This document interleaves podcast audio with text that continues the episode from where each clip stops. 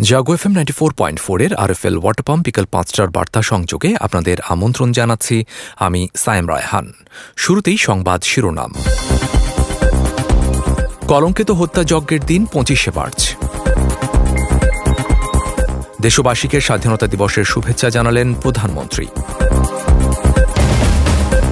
করোনায় দৈনিক সংক্রমণের শীর্ষে রাশিয়া, মৃত্যুতে জার্মানি।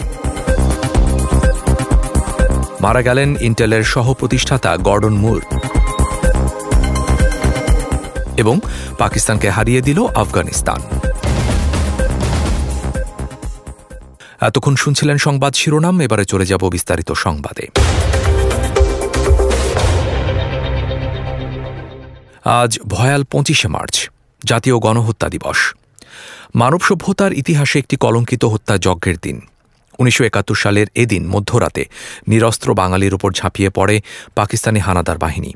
অপারেশন সার্চলাইট নামে ওই গণহত্যার মাধ্যমে মুক্তিকামী বাঙালির কণ্ঠ চিরতরে স্তব্ধ করে দেয়ার ষড়যন্ত্র বাস্তবায়ন শুরু হয় এই রাতে। বাংলাদেশের স্বাধীনতা ঘোষণার প্রাককালের এই গণহত্যার দিনটিকে জাতীয় গণহত্যা দিবস হিসেবে স্মরণ করে আসছে জাতি।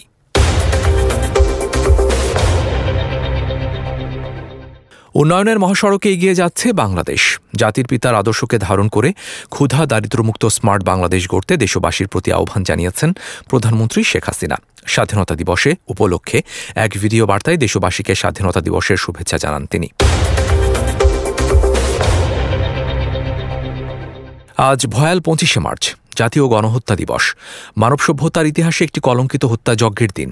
গণহত্যা দিবসের রাতে এক মিনিট অন্ধকারে থাকবে দেশ। উনিশশো একাত্তর সালের পঁচিশে মার্চ কাল রাতের স্মরণে আজ রাত দশটা ত্রিশ থেকে দশটা একত্রিশ মিনিট পর্যন্ত এক মিনিট সারা দেশে প্রতীকী ব্ল্যাকআউট পালন করা হবে। তবে কেপিআই এবং জরুরি স্থাপনা এ কর্মসূচির আওতামুক্ত থাকবে। মুক্তিযুদ্ধ বিষয়ক মন্ত্রণালয়ের সংবাদ বিজ্ঞপ্তিতে এ তথ্য জানানো হয়েছে। বিশ্বজুড়ে আবহাওয়ার মান পর্যবেক্ষণকারী সংস্থা আইকিউ এয়ারের তথ্য বলছে, আজ ঢাকার বাতাসের মান গত দুই দিনের চেয়ে ভালো হয়েছে। আইকিউ এয়ারের সূচকে আজ ঢাকার স্কোর একশো তেতাল্লিশ, অবস্থান অষ্টম। এর আগে গতকাল স্কোর ছিল একশো ষাট, তার আগের দিন স্কোর ছিল একশো সাঁত্রিশ। অন্যদিকে আজ বাংলাদেশ সময় সকালে একশো সাতাশি স্কোর নিয়ে খারাপ বায়ুর তালিকায় শীর্ষে উঠেছে থাইল্যান্ডের চিয়াংমাই। এবারে আন্তর্জাতিক প্রসঙ্গ।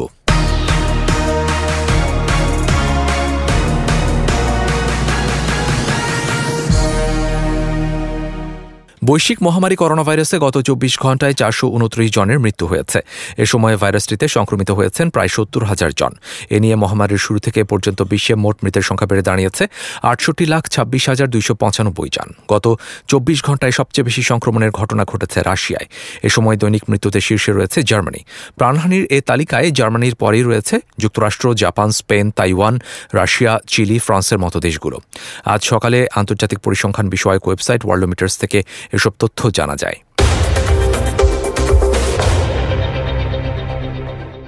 ইন্টেল কর্পোরেশনের সহ প্রতিষ্ঠাতা কম্পিউটার প্রজন্মের উন্নয়নের অন্যতম পথিকৃৎ এবং সেমিকন্ডাক্টর শিল্পের অন্যতম দিকপাল গর্ডন মুর মারা গেছেন। শুক্রবার চুরানব্বই বছর বয়সে মারা যান তিনি। ইন্টেল কর্পোরেশন এবং মুরের পরিবার তার মৃত্যুর বিষয়টি নিশ্চিত করেছে।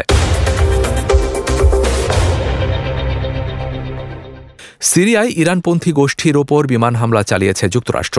মার্কিন ঘাঁটিতে ড্রোন হামলার জবাবে দেশটির পূর্বাঞ্চলে একাধিক বিমান হামলা চালানো হয়েছে বলে জানিয়েছে মার্কিন সামরিক কর্মকর্তারা। এ হামলায় গোষ্ঠীটির এগারো সদস্য নিহত হয়েছে।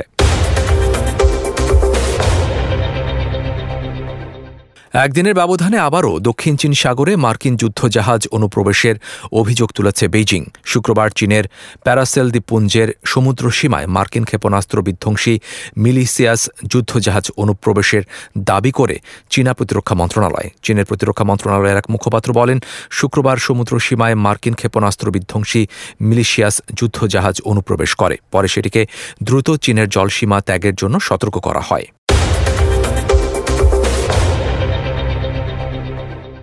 এবারে খেলার খবর।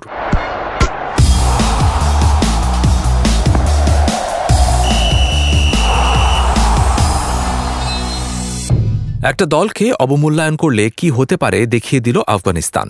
তিন ম্যাচে টি টোয়েন্টি সিরিজের প্রথম ম্যাচে পাকিস্তানকে নাকানি চুপানি খাইয়েছে রশিদ খানরা। হারিয়ে দিয়েছে ছয় উইকেটের বড় ব্যবধানে। টি টোয়েন্টিতে এই প্রথম পাকিস্তানকে পরাজয়ের স্বাদ দিতে পারল আফগানিস্তান।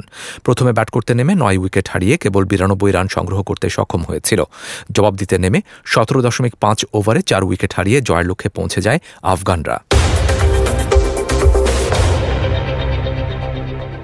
ছাব্বিশে মার্চ উপলক্ষে কিছু ক্রীড়া কার্যক্রমের আয়োজন করেছে দুরন্ত স্পোর্টস গ্যালারি। এ আয়োজন অনুষ্ঠিত হবে মিরপুর একের ঢাকা অ্যাডভেন্টিস্ট প্রি সেমিনারি স্কুলে। কার্যক্রমটি চলবে সকাল আটটা থেকে সকাল এগারোটা পর্যন্ত। ক্রীড়ানুষ্ঠানে অতিথি হিসেবে থাকবেন ড থমাস হৃদয় বারোই। পৃষ্ঠপোষক কোম্পানি আরএফএল এর পক্ষ থেকে অনুষ্ঠানে উপস্থিত থাকবেন প্রধান পরিচালন কর্মকর্তা রাহাত জাহান শামীম, প্রধান বিপণন কর্মকর্তা দেওয়ান মেহেদি, উপপরিচালক মুশফিকুর রহমান, দুরন্ত আউটলেটের প্রধান বিক্রয় কর্মকর্তা কামাল হোসাইন ও Mizanur Rahman. RFL water pump বিকেল পাঁচটার বার্তা সংযোগ এ পর্যন্তই। প্রতি মুহূর্তের সংবাদ, বিনোদন, খেলাধুলা ও লাইফস্টাইলের আপডেট জানতে ভিজিট করুন Jago news twenty four dot com আমাদের পরবর্তী সংবাদ তরঙ্গ সন্ধে সাতটায়। শোনার আমন্ত্রণ জানিয়ে আমি সাইম রায়হান বিদায় নিচ্ছি। শুভেচ্ছা সবাইকে।